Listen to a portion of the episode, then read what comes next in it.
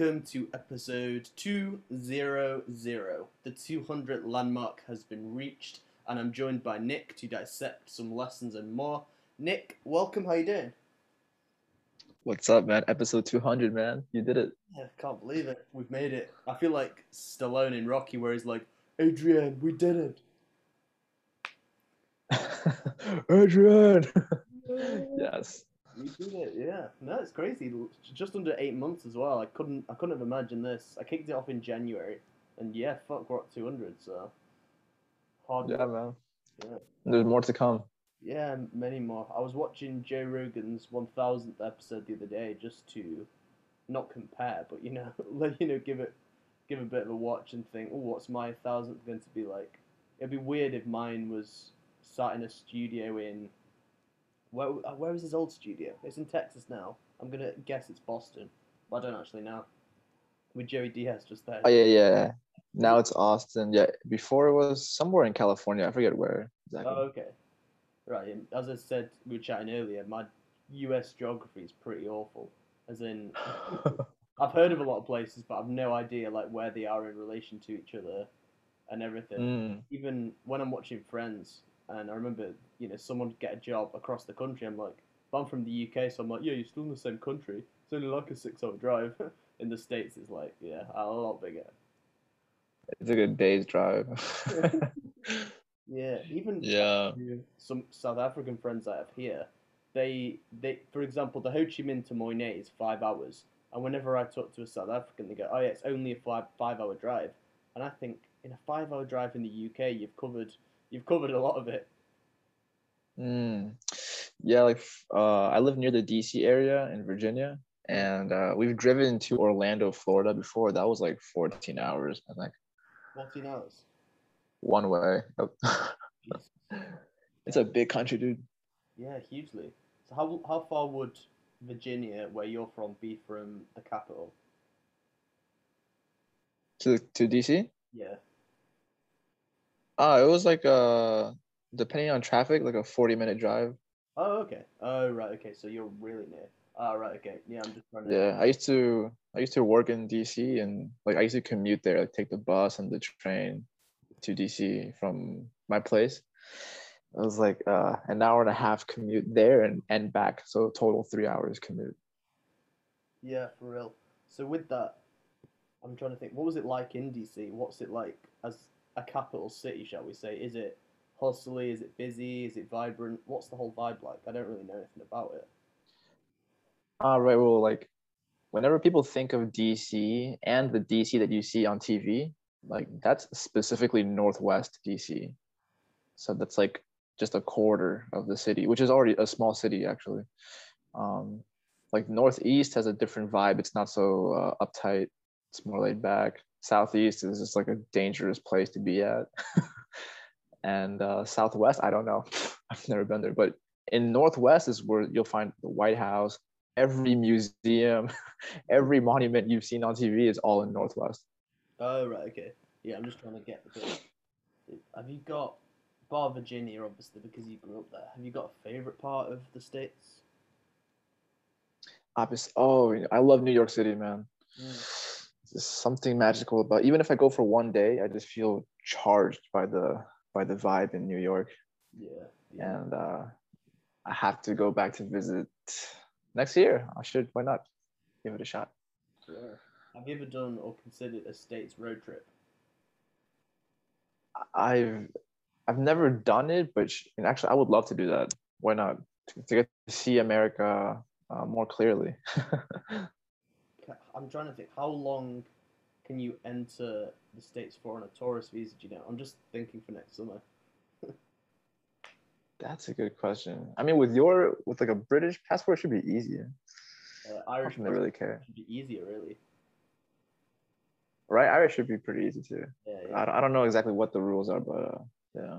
Yeah, we'll see. If I can get, you know, 30 days, ni- 90 days ideally, that would be the one. Just, yeah, hop in, rent out a car, and drive across the states. Yeah, that'd be a dream. Yeah, Yeah. Damn. man. If you drive through the like the middle of the country, it'll be like, from what I've heard, it's just like flat, uh, flat land.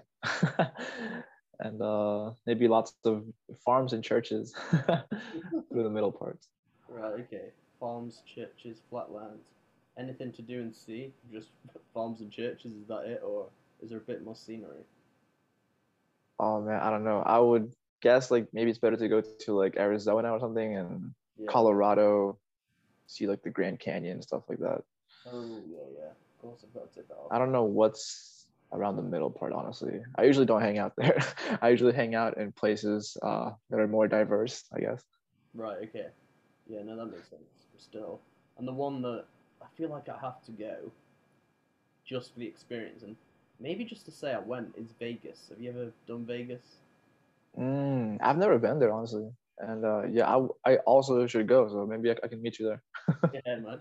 We're going to arrange this next year. Just do like a road trip podcast where we just chat about you know, episode 500 Vegas, 519 New York, Yeah. 520 farmland in the Central America in a place where we don't know where we are, 521 Virginia. yeah, just box them off as we go along. It's next to the machines. Ka-ching, ka-ching.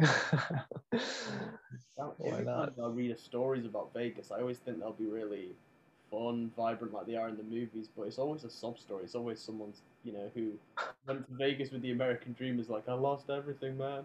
I put my last dime on this. And now I'm in debt and my wife's left me. I'm thinking, Jesus, Vegas wasn't supposed to be this.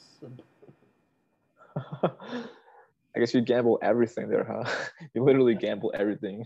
I still remember when I was with my friends in college. So we in college in the UK, you're like 16, 17, and we were all saying, "Oh yeah, when we turn 21, we've got to go to Vegas."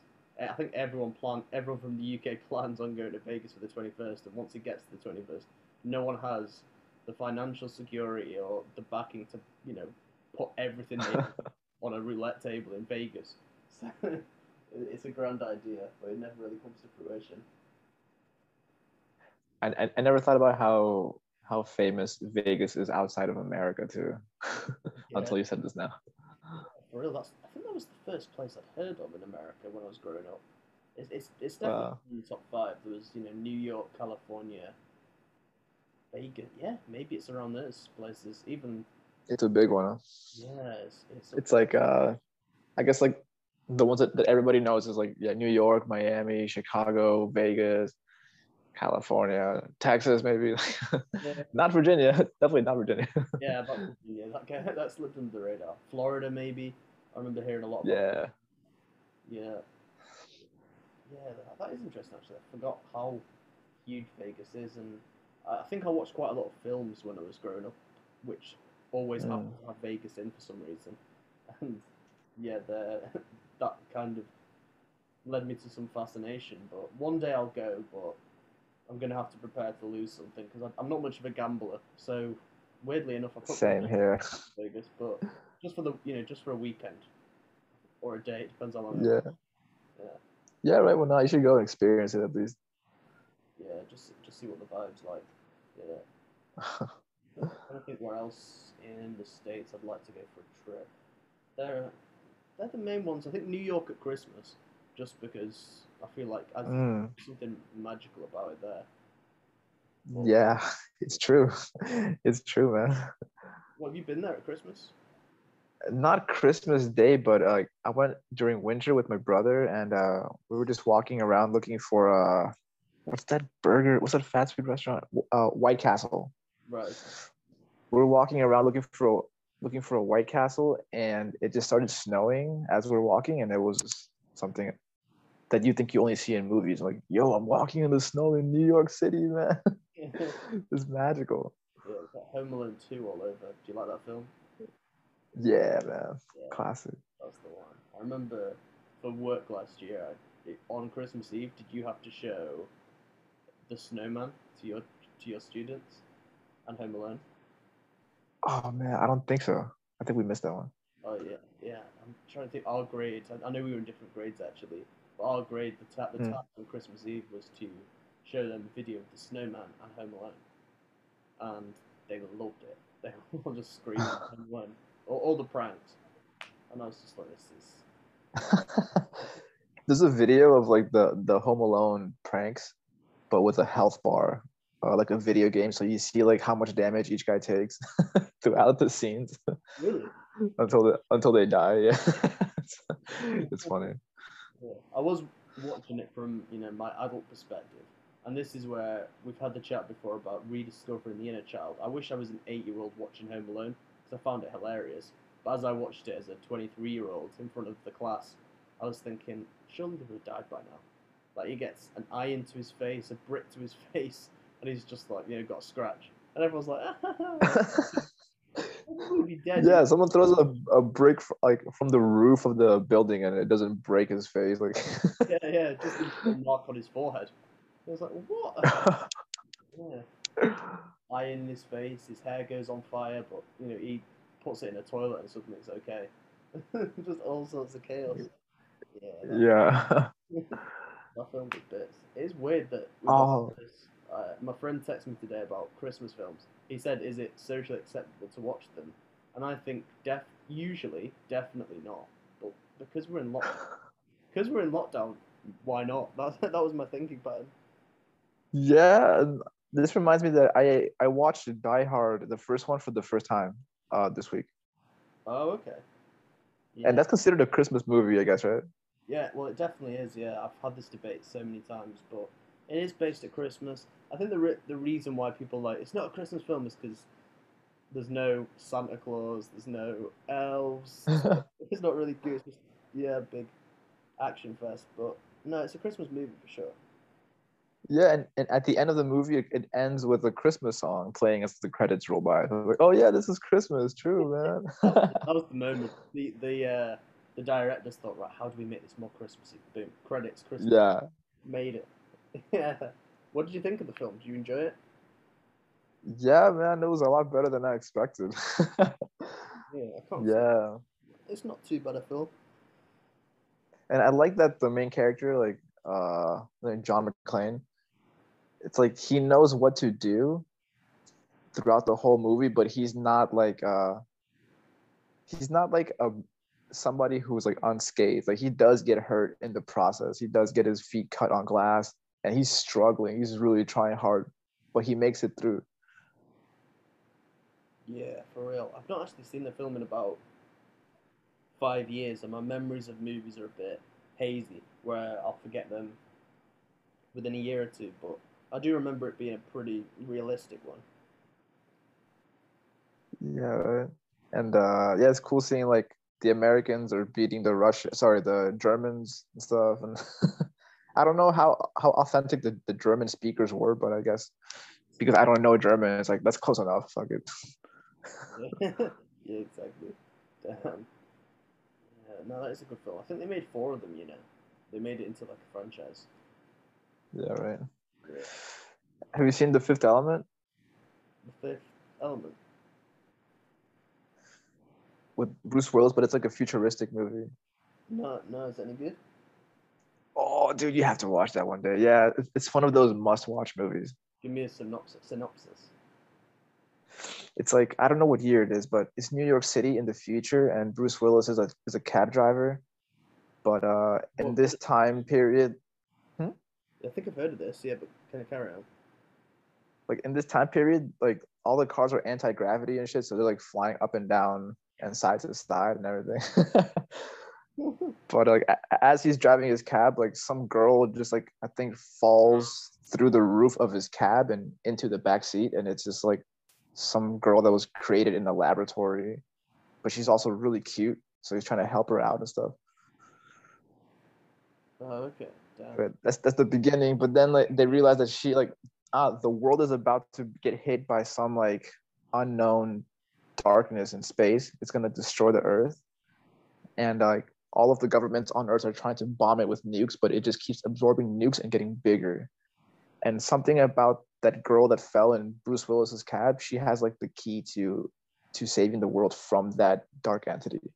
Oh my god. So Dang. something like that. Yeah, no, okay. This sounds like something on my my watch list. As you're saying that, I'm the first thing that popped into my head. You know, when you were talking about this thing that could, the whole world was trying to propel by nukes. All I was thinking about was coronavirus. It just popped. into my head. Damn, that's you know the that's the modern day embodiment maybe of this movie. When did this movie come out? Do you know? a while back. That's a good question, man. Yeah. I want to say late '90s or early 2000s, something like that. Just, yeah, I'm just trying to think. Let's say two, two years ago, if you'd have made a movie about coronavirus, everyone would have been like, "Oh, imagine that shit." Imagine if that Yeah. down. like, It's like you can't make a virus movie now because it's like we're already living that. It's not. It's not creative. yeah, yeah, exactly. yeah, I still sometimes wake up and I'm like, we're living through COVID. Like, it's gonna be a thing. In a few years' time, we're like, oh yeah, remember COVID? Oh, COVID. Dude, this reminds me. There's some movie on Netflix. I forget what it's called. Maybe it's just called Sleep. I don't know. But like, but like the the plot of the movie that people can't fall asleep, and I'm thinking like, so now because we have COVID on Earth, we can't make virus movies. So now like the scariest thing we can think of is that people can't fall asleep. Okay, cool. Well, although having said that, that was what. What would it be like if you couldn't fall asleep? What do you think would change in the world? I think eventually you just die because like you need to sleep to recharge your, yourself physically. Yeah, of course. But then what if you do meditation, right? While you're while you're in that state. I don't I don't know. Like they didn't mention that in the movie. or maybe I turned it off before they got to that part. yeah, yeah. See, if this was to happen, like meditators would think, yeah, knows, we've got you covered. Damn, but yeah, if, yeah. If you tried, if you couldn't sleep, not many things would end. Like, when would a party stop? Because nobody would, you know, go to bed at like five a.m. or anything. Well, the party just wouldn't ever stop. I think in the movie they tried that. They're like, hey, we can't sleep, let's party. Yeah. And after like two days, like- after two days, you're like, I'm hungover and I can't fall asleep. Fuck. oh yeah, how'd you get rid of the hangover? Jeez. yeah, you, you just die, I guess. Fuck, I don't know. wow. Yeah, and then if you're on a twelve-hour plane, twelve-hour flight, but you can't sleep. God. Hopefully your airplane has like the like the the movie streaming stuff on there to watch something Yeah, but after a while, surely you're right. So if you can't sleep, does that not mean? So do you get tired, but you just can't sleep? yeah right everyone is exhausted but they just can't fall asleep ah and actually if they fall asleep then they die Oh my god, the amount, the amount of Red Bull, the amount of caffeine you need, just like eyes are Uh-huh. No, no, no. Applying yourself. ah and there's one girl there's like one little girl in the movie that she she can fall asleep and everybody thinks that she's like a gift from god and everybody's fighting over who gets to keep this little girl and stuff yeah she can sleep. Oh my god.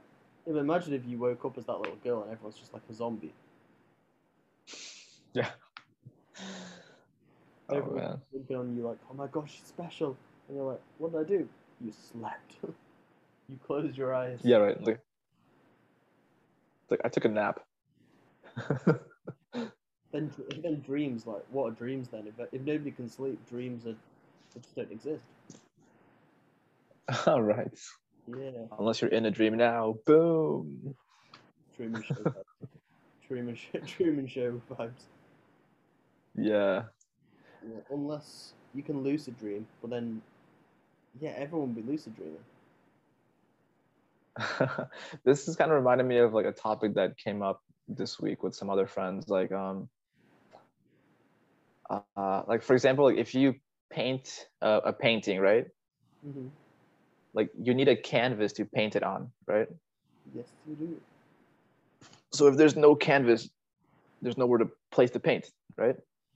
Yeah, I'd agree. And also somebody has to be doing the painting. Uh-huh. so then so then what about like for us like what if the universe is like a canvas right and right now you and i and everything that we can see is part of the is the, is the painting is the art but then it's like who's the painter Who is the ultimate painter, as in who is the creator? Mm. Oh, damn. And then some people will say like what if the canvas is painting itself How does that happen? right here's where you can't use logic anymore Yeah. Here's where this is where logic ends. It's like how does a can how does a canvas paint itself? Unless like somebody is using themselves as a canvas, right? Yeah, sure. Somebody's tattooing themselves. And the whole world gets to watch it. It's like God is just doing like body paint, and and that's us. Jesus. Yeah, this is weird. Like, yeah. it, it goes it goes deeper too because it's like it, it goes deeper because it's like if I am if you and I are paintings, but we are also conscious, we have consciousness, and we can think about this stuff, whereas other animals can't. It's like how does that fit into this? yeah, how does that dynamic work? And then some would say that that the, the painter is trying to experience itself. Ooh. Yeah. So everyone sees the world through their own eyes, and the painter obviously does too. So the painter's interpretation is that the is displayed on the canvas, and the rest of the world has to see it. Is that the gist? Maybe something like that. like like you like uh you have your consciousness and, and I have mine, right? yeah. and everybody has their own. But then it's like, like, uh, what if all of our consciousness come from a cosmic consciousness? Like, like, like, what if we are all raindrops from the same ocean, like that? Oh gosh. So then, by me talking to you, I'm- I'm actually talking to God. I've had this conversation before that maybe God, yeah, it is a collective consciousness. Maybe God exists in one of us. Yeah, I have had this chat before. is, as in who? All of us? Yeah, if we're all We are inside God. We are experiencing God all the time. And by me talking to you, I'm communicating with God. conversations with God. Mm. Have you ever read that book, Conversations with God? No, who's it by? Uh, Neale Donald Walsch, I believe. Neale Donald Walsch. Mm. Yeah, it was written years ago. If I'm, if I'm Nice. correct, years ago. It does touch upon themes of like this. Yeah, there are bits of this. That's cool. Yeah, that's true. I've, I've been having fun just uh, playing with that and imagining like what if in space like every black hole that is in space what if like inside that black hole is the big bang to another universe What, what sort of universe would that be? Run by aliens? No, who knows? I, I didn't go that far Yeah, I feel like if you go that far, then you need to ring back at some point. if you go that far then you should just write a book or make a movie or something that would be a interesting thing How do you- to how- How do you go that? hear far? about. Do you, do you re- would you not be tripped out after a while and think, no, I need, I need to go back to the the, the real world? but then it makes you question what is real world like what is reality But that's what it is. Yeah, that's what's getting brought up. Like I go, I- I go to my rooftop. I look at at the sky, and it's like I'm looking into nothingness, and I'm I'm here on Earth. Like what is out there? And yeah, just something like that. So meditation now kind of feels like I'm out there in in the nothingness, just just sitting there. And then when I open my eyes, I'm back on Earth. That's it. But what is out there? I'm still, yeah, I remember, I think it might have been you showing me a video. It's a 10 minute video to show that how small Earth is in reality to all of the stars in the cosmos. I'm pretty sure it was you. And I watched it and Yeah, thought, I think wow, so. we are nothing. we are mm. mind. yeah it's like it's like if like if the universe is so vast and old and even the planet earth itself is so small and all of humanity is even smaller and then you and i are even smaller like we are like minuscule Yeah, and even in our city, like Ho Chi Minh City, we are. What's a word that for smaller than minuscule? Just absolutely minute. right Yeah. Even like yeah, and what's a smaller city?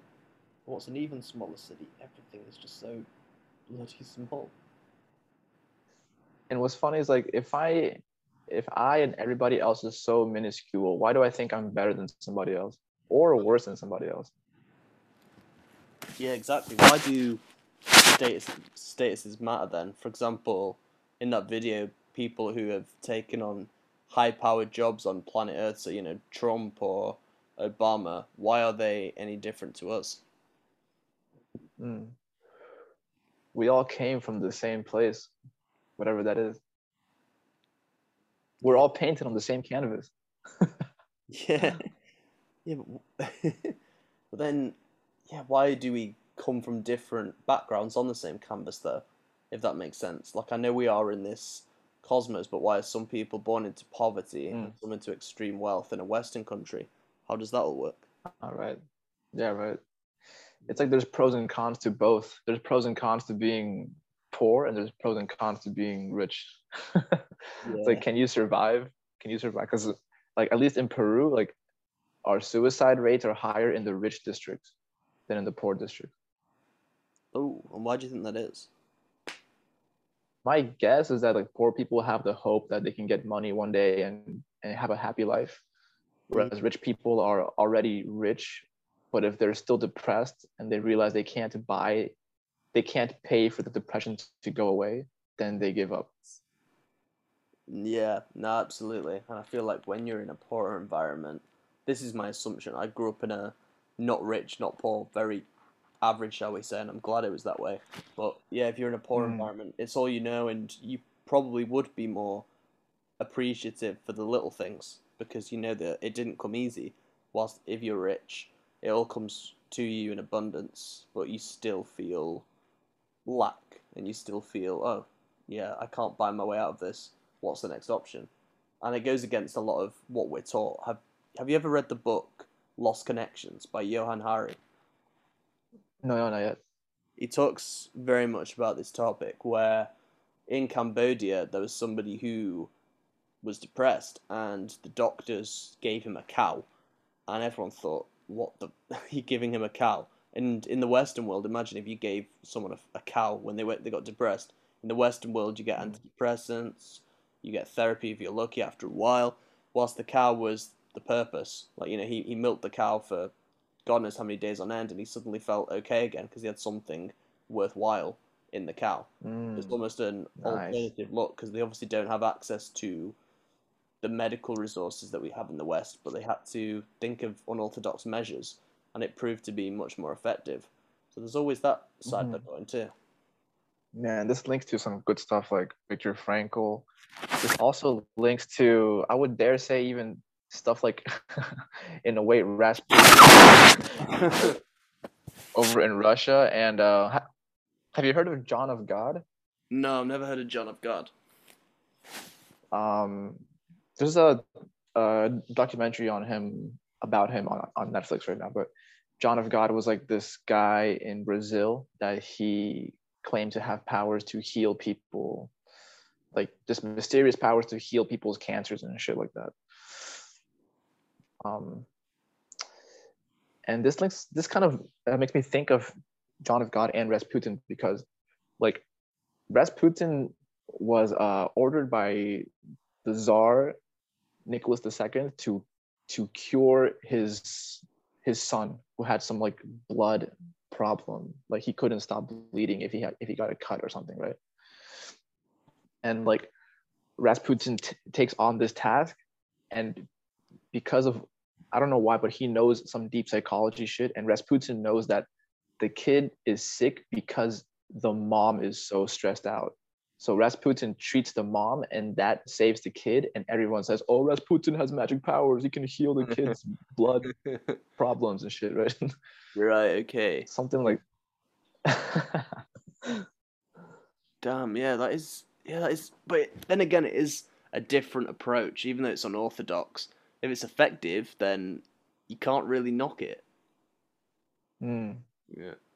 It's like with spiritual practices like law of attraction and stuff like that. People think it's woo woo, but if it's effective for people then you can't really condemn it too much. Yeah, and you can experiment with it yourself too. Yeah. Even try some something small like opening your your mayonnaise jar or something. Like, can you like if you're having trouble opening it, can you visualize yourself opening it? Because it gets easier to open it when you visualize it. Yeah, absolutely. You go through the whole process before you do it. Yeah, like rate try something small and then go bigger, bigger, bigger until one day you're like fucking Donald Trump. Like, I'm gonna visualize. I'm gonna be president of America. yeah, I still remember watching a video which said uh, top five things that pranks that went wrong, and it shows when he said in July 2015 he was like, "I'm running," and everyone's like, "Hey, see how long it goes," and it gets closer and closer, and it's like, "Right, not now, not anymore." oh man. um, were you in Virginia the night he won? Yeah, I was at an election party actually because I'm a I'm a political science major Yeah, sure. and uh, my university was mostly uh, Democrats, Mm. and I guess like my my views and whatever do lean more towards uh, Democrats too. Anyway, I, I went to a to an election party and we were watching it and drinking and stuff, and Hillary Clinton won Virginia, so we're like, yeah, Hillary won Virginia. Uh, let's get fucked up, taking shots, drinking beer. Like, and then I, I think I just black out, and then like I woke up the next morning, and we're like, what the hell happened? Someone's like, yo, Trump won. We're like, shut the fuck up. Like, yeah, Trump won for real. That's how we found out. Oh my god. Yeah, mine's pretty similar. I mean, I, w- I was hosting an election party myself. There wasn't many of us, there was only a few. But I think I had something ridiculous, like three bottles of wine throughout the night. And as the results are coming in, someone's like, Trump's won Florida. We're like, what? No. That means he might win. And we we're all like, no, surely not. And everyone's getting a bit silly and giddy. It gets to about 5 a.m. our time when it gets confirmed that he's won. But by that point, I'm obliterated. So I go to sleep. Sky News pop on my phone saying 45th president is Donald Trump, and I thought, oh my goodness, oh it happened, it happened. It's a movie. Yeah, I don't know too much about Florida, but like I think the like the top half of the state of Florida is rural. Like it's and it's totally different from the bottom half of Florida, which is more uh I guess Latino, specifically Latino. Like like, if you only speak Spanish, you could live in Miami and with no problem because everyone speaks Spanish. right. I see. Yeah, that's the But then also the Latinos that mostly live in Miami and and Florida are uh they're descendants of Cubans. So they've been raised to oppose any left wing ideas because in Latin America, left wing means communist. So they're th- they're thinking about the the Castro regime and all that stuff. So they're anti left. They go they always vote right. Maybe not always, but mostly vote right. right. I see. That's the vibe it goes. But yeah, what was it like once Trump had won? Then did you you went back to uni or did you carry on not partying but drowning the sorrows? Uh, I, I had a my political science class that next morning, so we crawled over there, hung over as hell, and all of our professors had predicted that Trump would lose. All of them did, and they're all PhD political science professors, right? So then when I got when we got to the to the class, our professor was like pretty nervous and stuttering and talking about like I don't know what the hell's gonna happen now because Trump is president. yeah. Yeah, they'd all been like, "Oh shit, we've called this one badly wrong." Damn. Were you surrounded by a lot of classmates who were think who were all, I don't know, really upset? We were all like, "No, I can't believe it, Trump's won." Yeah, most were really upset, and there were like there was like maybe a two percent of them that were happy, but most of them were upset because like Northern Virginia is uh like if Hillary won Virginia, it's because of like my county, Fairfax County, and some surrounding places. Um, like the more diverse places in Virginia, they do lean more left. It's more diverse too. So like my hometown is uh yeah, it's more left left wing More left. people were bummed out. Yeah, Yeah. I can, I can see. Yeah, I still remember this time round, we were all in the office watching the results come in, and I'm thinking, is he going to do it again? Because I'm sure he won Florida again. And part of me thought, no, he's not pulling it off for a second time, surely. And then he called that press conference to say he'd won, even though the vote hadn't even was wasn't even halfway through. Do you remember that? Yeah, that was Yeah. So he was like, "Stop the count." He was on Twitter, "Stop the count." it's like somebody that will do anything to win, which I can respect that. That he can he'll do whatever it takes to win. Sure, I can respect that, but uh, I guess he couldn't do that in this case. Yeah, for real. like the the in, the institution of American presidential elections was stronger than he was. Yeah, and he still didn't even admit it. I still think to this day he probably still thinks he won that election. Yeah, So when he stormed the he's Capitol- probably laughing his ass off at Joe Biden right now because Joe Biden is coming off as pretty weak. Yeah, So no. I'm sure Trump is at home like, man, I wouldn't have done that shit. if he had his Twitter account, he'd be he'd be having a field day. But he's I think he's got a two year ban. I think he's yeah, he's not allowed for two years. That's funny.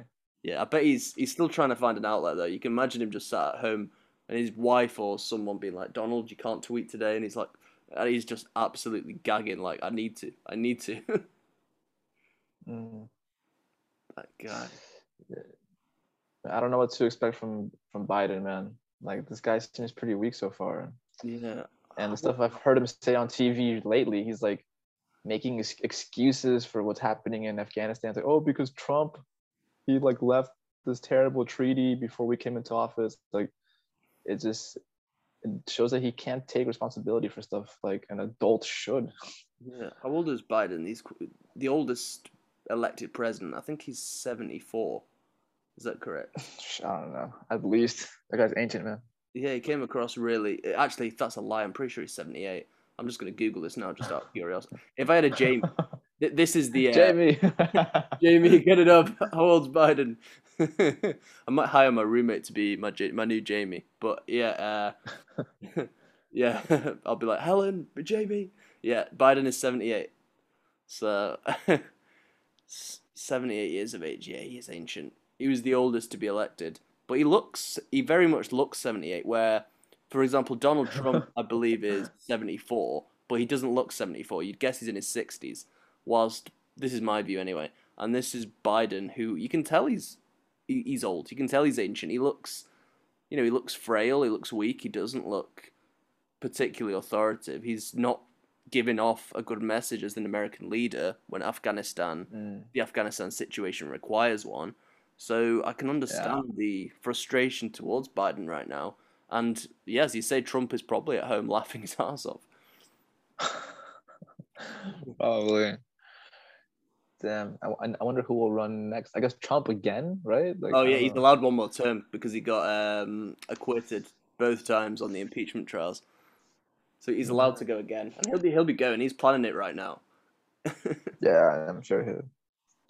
He's just waiting for it. Oh, what else? man. Yeah, what else has he done? Um, yeah, I'm I'm surprised there hasn't been like a Netflix like meet like there will be I think in when's the next election 2024 yeah in early 2024 there'll be like Trump that he fights back. It'll just be a documentary planning his route back to office.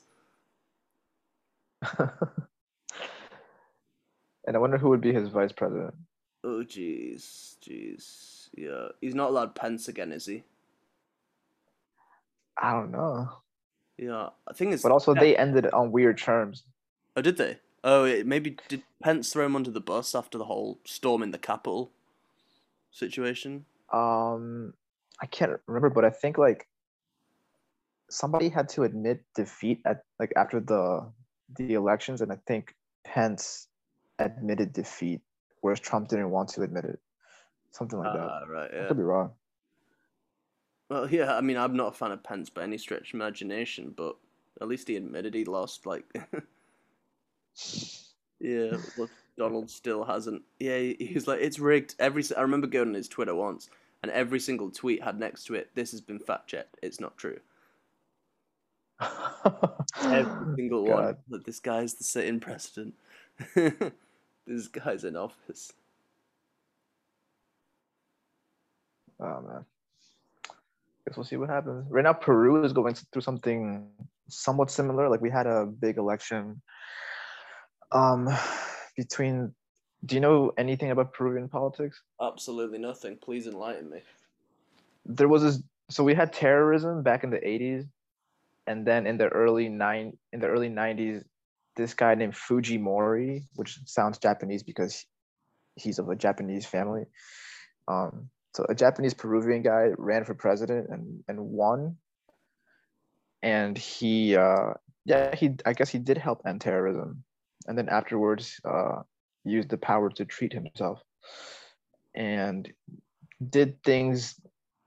What got him in trouble was that he he thought that there were terrorists hiding in a university, so he ordered it to be closed down and for everyone to be killed inside that university.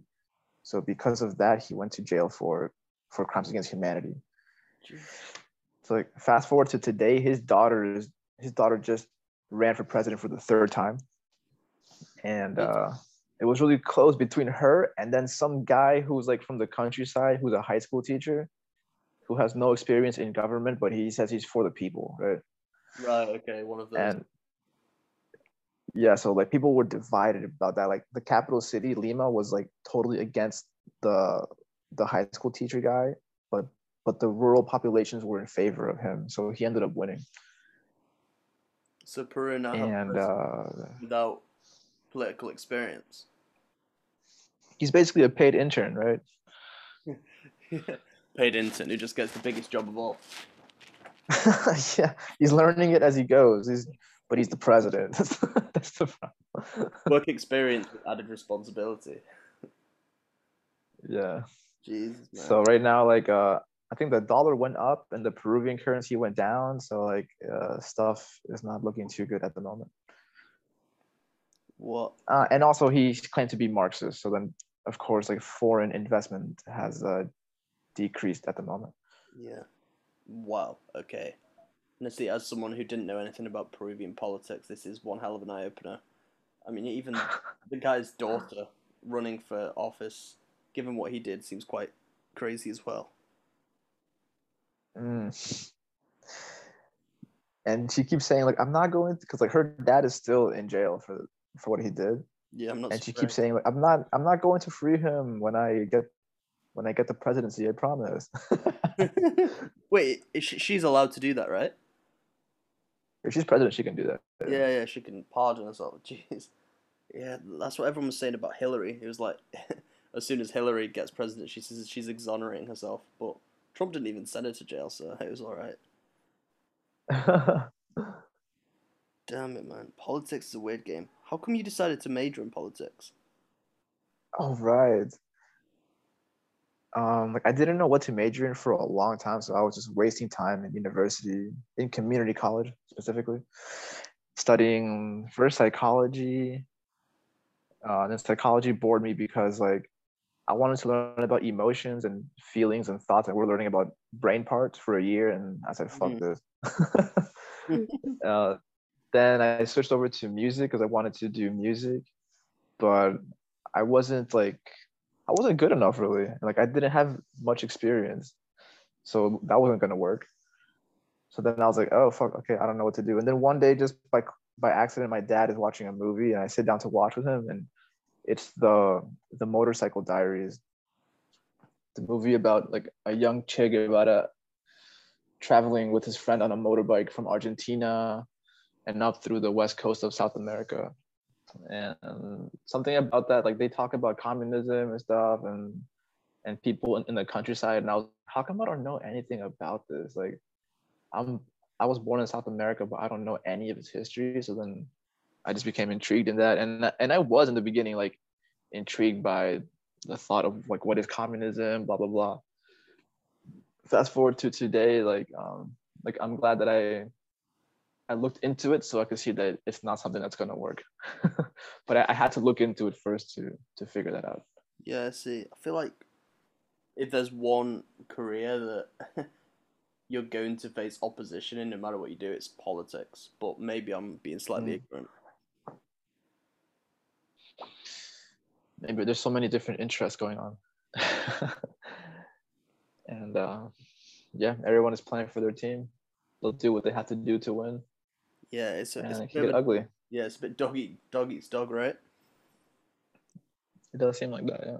Yeah, I thought I thought journalism was bad for that, but politics is ten times worse. Damn man, but yeah. Yeah, it's tricky. Like if I was a president of Peru one day, like I don't know how long it would take for someone to put a hit on me. yeah, but I'm yeah, I'm like saying, imagine like yeah, if you're one of those characters, so you're in office at that higher level, so you're like president of Peru, like Nick, or whether you're Trump. Like, how do you wake up the, every day and not feel some sort of anxiety? right. Especially if you're trying to do things that are helpful for the country because there's many forces that are working against that. Yeah, Especially in South America when you have uh like like cocaine drug lords in your country that they don't want you to end corruption. so what if you're working against corruption? You're working against the narcs too, and that's that's a tough enemy. yeah, yeah. You don't really want to cross the bad side. Damn. Have you ever considered running for some kind of office in Peru? I don't know. When I was younger, I had that like fantasy. Right now, I don't really care. Honestly, if it happens, then cool, and if not, also I don't care. Yeah, I feel like is there is there a certain age that you have to be to run for the higher offices? I think in the US it's thirty five. Mm. Peru, I don't know. I just hope whoever does it is mentally mature more than physically mature. Right. Okay. Because you could be an old man and be stupid as fuck. That's still possible, unfortunately. Yeah, we've seen it. We, we've we've given you know two possible examples, but. Two case studies. two case studies: Donald and Biden. Yeah, isn't there another another thing? And I don't know why this is true. Well, maybe there's an obvious reason. I'm just missing it. You have to be married to be the president. Ah, right. Especially in like um countries that you hear in the mainstream media a lot. Yeah, but why is that? But if you're like the president of Hungary or some shit, like no one gives, no one cares. Like, yeah, for real. But why is it? I guess it's married in the states. I guess as, like as a role model for the country, right? Like this is what a successful man looks like. Somebody who can have a family, That's what I was thinking. has a wife, has children. At least now they don't care if you have a son or not, right? Before it was like you have to have a son, but now it's like Yeah, as long as you have if you have children that, that that's a plus if you're married to a opposite sex partner then uh, then cool socially acceptable yeah. No, that's what I was thinking about the whole vibe thing. Do, all, I know that Bi well Biden's actually lost children. He's had a really rough upbringing. I know that Mm. I know that Trump had three children. Uh, Obama has as well. Do, do the Clintons? Do the Clintons have children? yeah yeah chelsea Oh yeah, of course. Jeez, yeah. Okay, cool. So there's the thing. I'm actually googling this now. Why does a president need a wife? This is where I need a Jamie.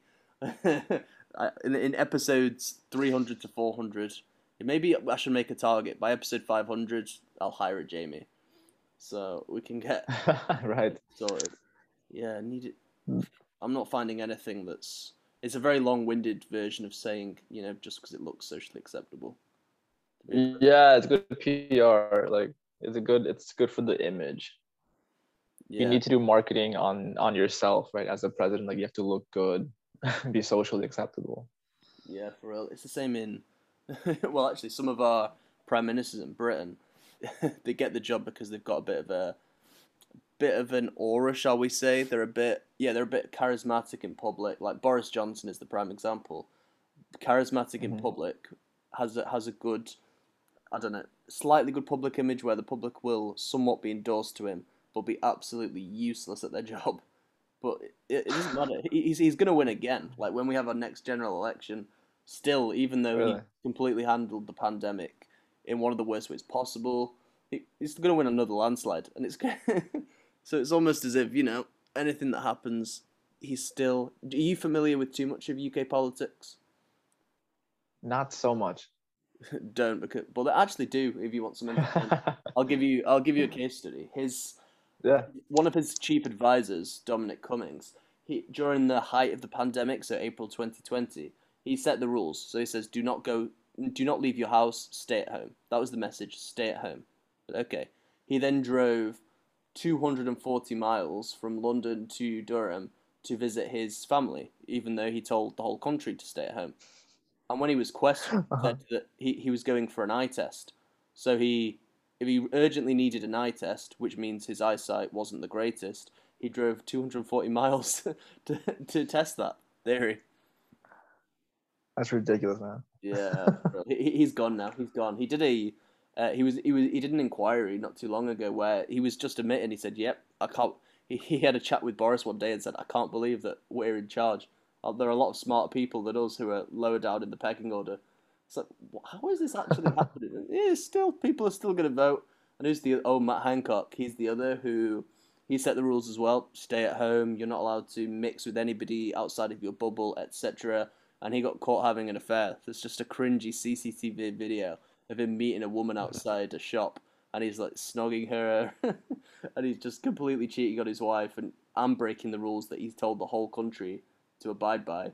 And you're thinking these guys are the the figureheads of our government. These are supposed to get us through the crisis.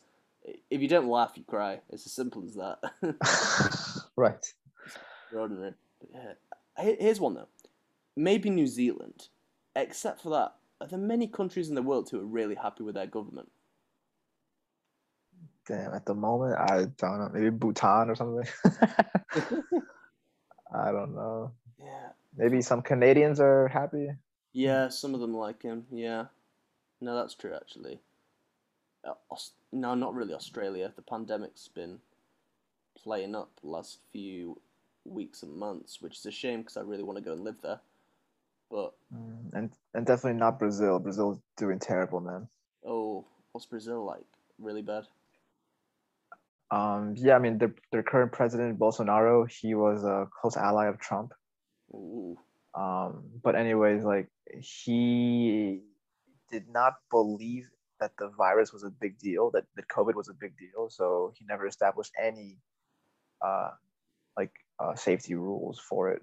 He just said, ah, it's like a little flu, you'll get over it, don't worry. Fast forward to now, like his country has had hundreds of thousands of deaths. yeah. No, And I'm- he still did not want to place any safety rules. My lord. I'm gonna Google now. List of countries worst affected by COVID. I wonder. Yeah, Brazil is third. It's the first one. Yeah, man. Have a, have a guess which is top though. Which country's top? Is it India right now? Uh, that's second. I know Peru is pretty bad too. But number one, I don't know. Who is it? It's the United States. For real? Is this Yeah. current? Yeah, yeah. We are Dude, what the hell? We're fifth. It goes U.S., India, Brazil, Russia, uh, UK, France, Turkey. Oh, I didn't know Argentina were that bad. They're really high up there. Is this like the most like what like most cases per day or most deaths or what is it?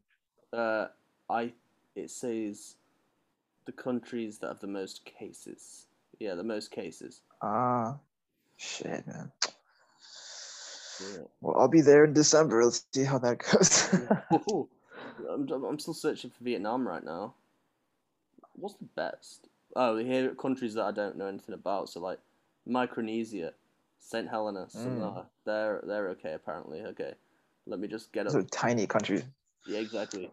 Let me get up to v- in New Zealand. Yeah, that's one of the best. I'm tr- looking for Viet. I just realised I went right to the bottom, f- expecting to find Vietnam, but because of you know, because of the last three months, Mm. Vietnam skyrocket. Ooh, ooh, ooh, ooh. Okay, four hundred seventy-three thousand. Jeez. Do you remember that point last year where Vietnam were just on three hundred or seven hundred for, for just most Yeah. thirty-five deaths? That was it. Dude, man, like the biggest mistake here in Vietnam was not locking down after that incident in in GoVap district. Yes, I completely agree with that. I think that what really puddle, puzzled, not puddled, puzzled me in May, it was the first outbreak was the first few days, so May 4th, let's say, and we almost meandered into it where we said, okay, everything's shut, but it wasn't. I could still go to restaurants and pubs, and so did everybody else. And the GoVap thing happened in, I believe, late May as well, and everyone was just still going about the day, and there was no drastic action, which was weird for Vietnam and June was the same Hmm. thing, and July was the same thing, and now it got to the point where we're all fucking stuck in curfew. Yeah, man. Then I I wonder how many infections are coming across the border today, if any. I wonder, because that was a problem too, right? Uh, I think so. I think there was something to do with that. yeah. I, I, to be honest with you, I've tried to avoid Vietnam COVID news because, you know, it's always so bloody negative and often. Yeah, it's not getting much better. Yeah. yeah, and that's the thing. I'm, I'm, I'm just think I'm looking at it now. How many new cases today? Oh, 12,000 new cases today. Fucking hell. Shit. 13,000 on average. And that brings me to the point where when is it actually going to get better? Like, not to be, uh, you know, Right. a, uh, not to be too pessimistic or too anxious, but when are we actually going to be able to get to some kind of normality? Because I'm thinking that, oh, it'll be all right by October, but things have to open slowly. So these ideas of, you know, Mm. traveling to Phu Quoc and going to pubs and dancing at Observatory, they're pretty low on the pecking order. Yeah, I I at least want to be able to walk to my local Ministop and buy something. yeah, that I think you'll be able to do that by the time you leave. Yours is 6th of December, right? Yeah. Yeah, okay. Hopefully, in like November, we can have a, I don't know, uh, Yeah. a, a little shindig, some kind. Yeah, Of, right. yeah, some kind of gathering. How come, if I may ask you, you decided to go sixth of December rather than like now? I was originally gonna leave in June, um, because the company that shall not be named um, was making right. They're giving us these weird contract offers and stuff, and and then they said, well, if you don't sign, then then then you have to go back to your country. Like, okay, I'll go back to my country. so I was going to leave, but also, you know, I have my, my girlfriend here, and and in that moment, it just I think it was too quick of a move for me to leave so quickly, like like uh, within a week, right? Yeah, yeah. It would have been, I guess, too sudden. And then, uh, so I stayed here a bit longer and I tried to find a new job, even though the, the company that shall not be named told me that legally I could not stay longer and that I could not work for a new place. So I told them, okay, I'm going back to my country, but I just stayed here and looked for a job. And I found one Yeah. and I got the visa and I got the work permit. Exactly how they said would not happen, but it was possible. So they were lying. Yeah. Oh no, what? They'd lie? No way. no way that Right. you mentioned would. But hey, damn. But yeah, I'm glad you got to stay. Yeah. Yeah, we've got to knock out quite a few podcasts as a result. I don't. I think when you were going to leave, we hadn't done the first cold ones with Max either. Ah, I think I think you're right. Yeah. Yeah, yeah, yeah. Now I remember you saying something like, "I might be going back to the states." So I was like, "Shit, we'll get the we'll get the cold ones done soon. We'll get it done soon." And since then, we've done you know. Yeah. I was saying goodbye to people. I Oh, was gee. really telling all my friends, yo, I'm leaving, right? I told my girlfriend I'm leaving, and then she was like, oh, wait. And then, okay, fine, I'll stay a little longer. okay. Just and the funny thing is, like, uh, in that process, a whole other like sequence of things happened. Like, like me and her broke up, and then like I am like uh, something like I met somebody that uh that I thought like somebody like really amazing, right? That I, I thought, oh, this is the person I've been looking for my whole life. And like, I was like, I'm gonna go for it. Why the fuck not? So I broke up with my girlfriend and I went for it. But then eventually, like, I realized, oh wait, I always do this. I'm always looking for somebody perfect uh, to fill the void that I have. Yes. But but the problem is that I keep hurting people because I keep doing this and I keep going to the next one and eventually finding little things wrong about that person to then go on to the next one in this endless loop. Yeah, no, that makes sense. I'm pretty similar, to be honest with you. Uh, in terms of the perfection aspect, I always look for the flaws once it gets serious. I think, oh yeah, but they're not. They're Mm. not. It's like, well, neither are you. you know, like, drop your ego Yeah. and, and actually try and work out the common ground. Yeah, no, I get that. Yeah, but ultimately, you're glad you stayed in Vietnam for this period, would you say?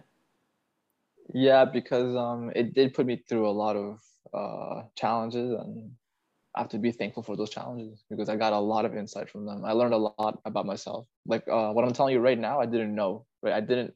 I didn't realize I was. I was trying to fill my emptiness like this from like my whole adult life. Like I've been doing this for a long time, and I wasn't even aware of it. I was just like, oh man, I just I just keep finding the wrong people. That's what it is. Like you know. I, I love that phrase. I've done it as well, where you always say, "Oh yeah, I keep finding the wrong people," but the common denominator with all of the wrong people is that you're involved. and once that hits you, Yeah. ooh, okay, Yeah, I was the I was the main one that was that was wrong. yeah. No, it sucks. It does hurt though, you know, when you have to admit that you're wrong, and you admit that you're the problem. It's it's a real slap in the face. Mm. Yeah, it's something that I'm getting used to now because you have to be honest with yourself. Yeah, you do. You do. Otherwise, nothing's going to change, and stuff needs to change. Yeah. Yeah, man. So then what what ultimately happened is like me and, and the new person uh uh yeah, I guess it's just uh we became friends for a bit.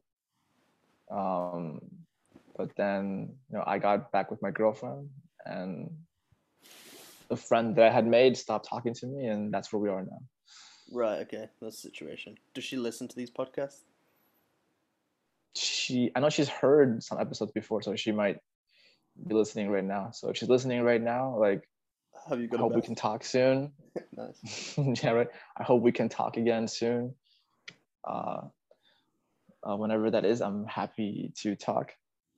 And if not, then as you know already, I'll surrender to that. So it's up to you. No problem. Boom. This podcast is rekindling friendships and helping people work out their differences. Yeah. I always want to do that. I've actually wanted to do this for a while. Is get two people on who either have stopped speaking or have you know have two differences, and get Mhm. both sides dissecting and understanding each other's point of view, and have it for a podcast as a template for how you should negotiate rather than argue. right. And hopefully those two people are ready to to have a conversation and not yell over each other. Yeah, well, that's the thing. It's going to be pretty tricky. I mean, how do I even advertise this though? Like, I, do I advertise this as I'm Dr. Phil? I'm Dr. Phil, and I can get you two to sort your differences. yeah, Dr. Connor. Dr. Connor. Imagine. Nah, I've considered it, but I feel like such a dick, like putting it on social media saying like, trying to be Dr. Phil. So I think I'll stick to the, I'll stick to the rambling for now. I'll stick to the, maybe bit of Jerry, bit of London Real. I feel like I've got somewhere. I feel like I don't think I'm qualified to do Dr. Phil. Like Jesus, imagine if I'm telling other people about their problems. Dude, but I think Dr. Phil's not even a doctor, right? So it's okay. Yeah, that's true. Actually, I think he's just a guy. Uh, He's, nah, he- he's just a guy. I'm actually. so we could do it. Yeah, yeah. Boom. We just get people on and dissect their differences. Yeah, I'd actually love to do that. I actually, you know, on a slightly more serious note, I love to see people both admit they're wrong, both admit what they did to one another and sort it out. And they don't have to be best friends, but at least they fucking sorted it. I love, even when I argue with people, I actually love the point where it gets sorted. That's my favorite bit. yeah, it feels good. Yeah, definitely. Yeah. Yeah, but some people. Like I'm gonna be doing a lot of that when I get back to Virginia. Oh yeah. Like like having all these much needed conversations face to face with people close to me, like my close friends, my family, and just having the conversations that should have happened a long time ago, but for but for whatever reason did not happen. Damn. Are you ready for those? Are you preparing for them already, or are you just gonna go off the cuff when you get there? I'm preparing for them like I'm preparing for the tension and the pressure. Um and yeah, I think by the time I get there it'll happen. It has to happen. Better sooner than later. Like it's just like um it's like waxing, right? Like just do it. just rip it off. Just a bit off. Nice. Uh, Dr. Phil um, holds a doctorate in clinical psychology, but he ceased to renew Ah, his license in 2006. Phil. Winter, yeah.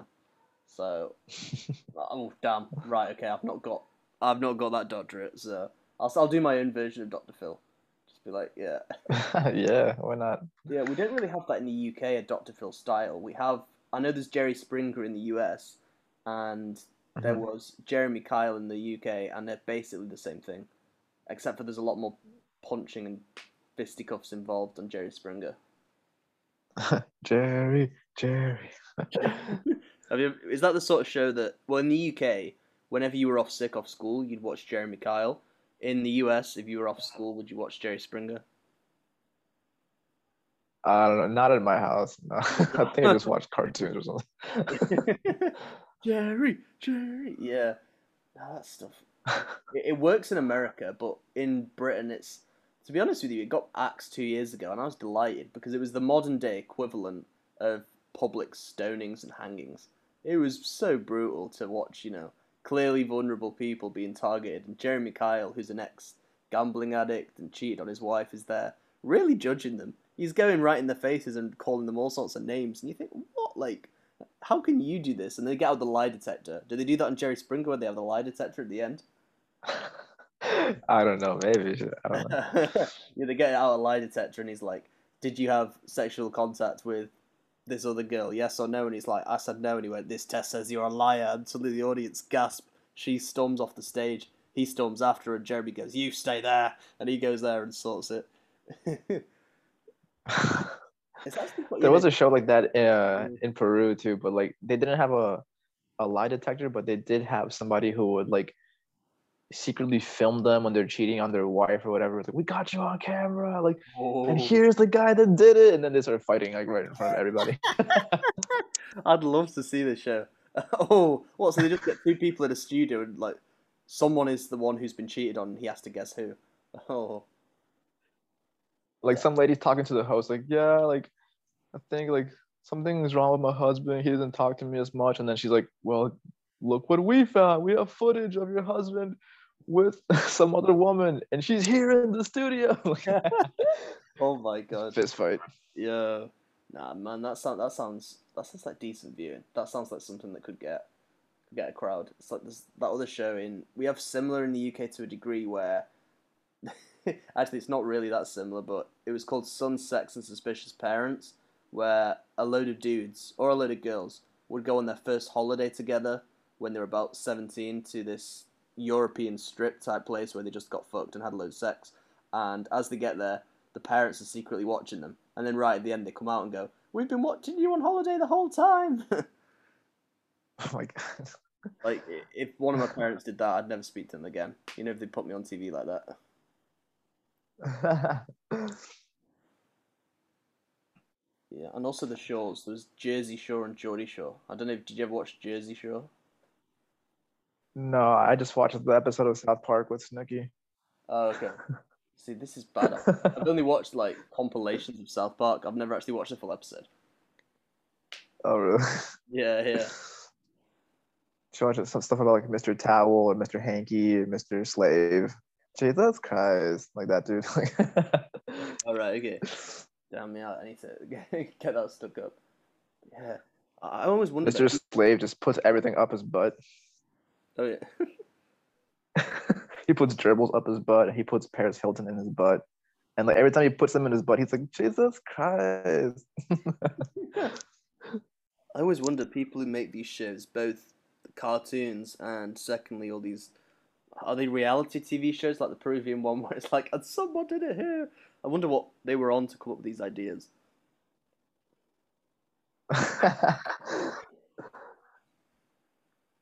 Like, fuck. Do you I guess they're feeding into what we want to see, right? Like, oh yeah, she got revenge on her cheating husband. Woohoo. Yeah, yeah. We all want to see the fight, I guess. Everyone just wants to get the bit where it's like, oh, yeah. Yeah. what's this show called? The Peru one, you know? The and they're in the audience. Ah! Yeah, look it up. Um the name is Laura, like L A U R A. L A U R A. Laura uh, N, that's E N Yep. yep. Laura en. space America. Uh yeah, it's coming up straight away.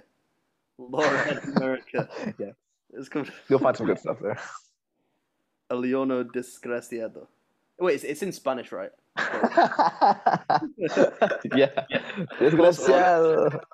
Oh, jeez, of course. Well, I've actually want to learn Spanish, so if, imagine if I learned Spanish based off watching this show. Like, how did you get exposed to Spanish culture? Uh, Laura in America.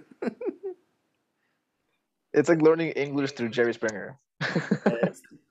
Ah, yeah, they're all sat around. Yeah, like I'm guessing this is Laura, the the, the blonde lady who stood up, and then there's five ladies. all- yeah. all, all got around. Oh, good.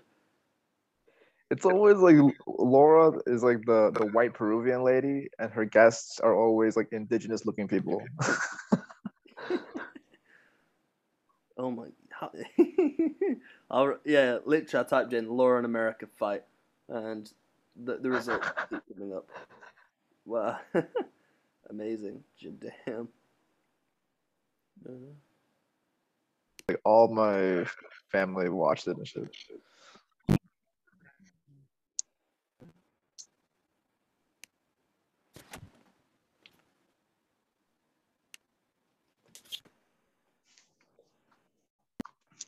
Oh, sweet. So yeah, we've covered quite a bit today, man. But yeah, episode 200 went pretty well. Thank you for being the guest, and we'll have some more in the near future. I think we've got some pretty exciting guests lined up who we won't speak about just yet. But yeah, cheers for coming on, man. Appreciate it. Thank you, man. Thank you for having me. I'm happy to be on the 200th episode. 200 landmark. I'll let you know when number 300 is coming out, and maybe, well, t- you'll probably be in Virginia then, unless I go full Goggins for the next three months. Then maybe, maybe you might be in Vietnam for the 300. Who knows? But even if I'm in Virginia, we can still do a Zoom thing, and then I'll just do it from there. Yeah, Yeah. same as now. Yeah, no, sweet. I'll let you know on the proceedings. So yeah, see you for number 300, and take care, dude. All right, man. Take it easy. See you.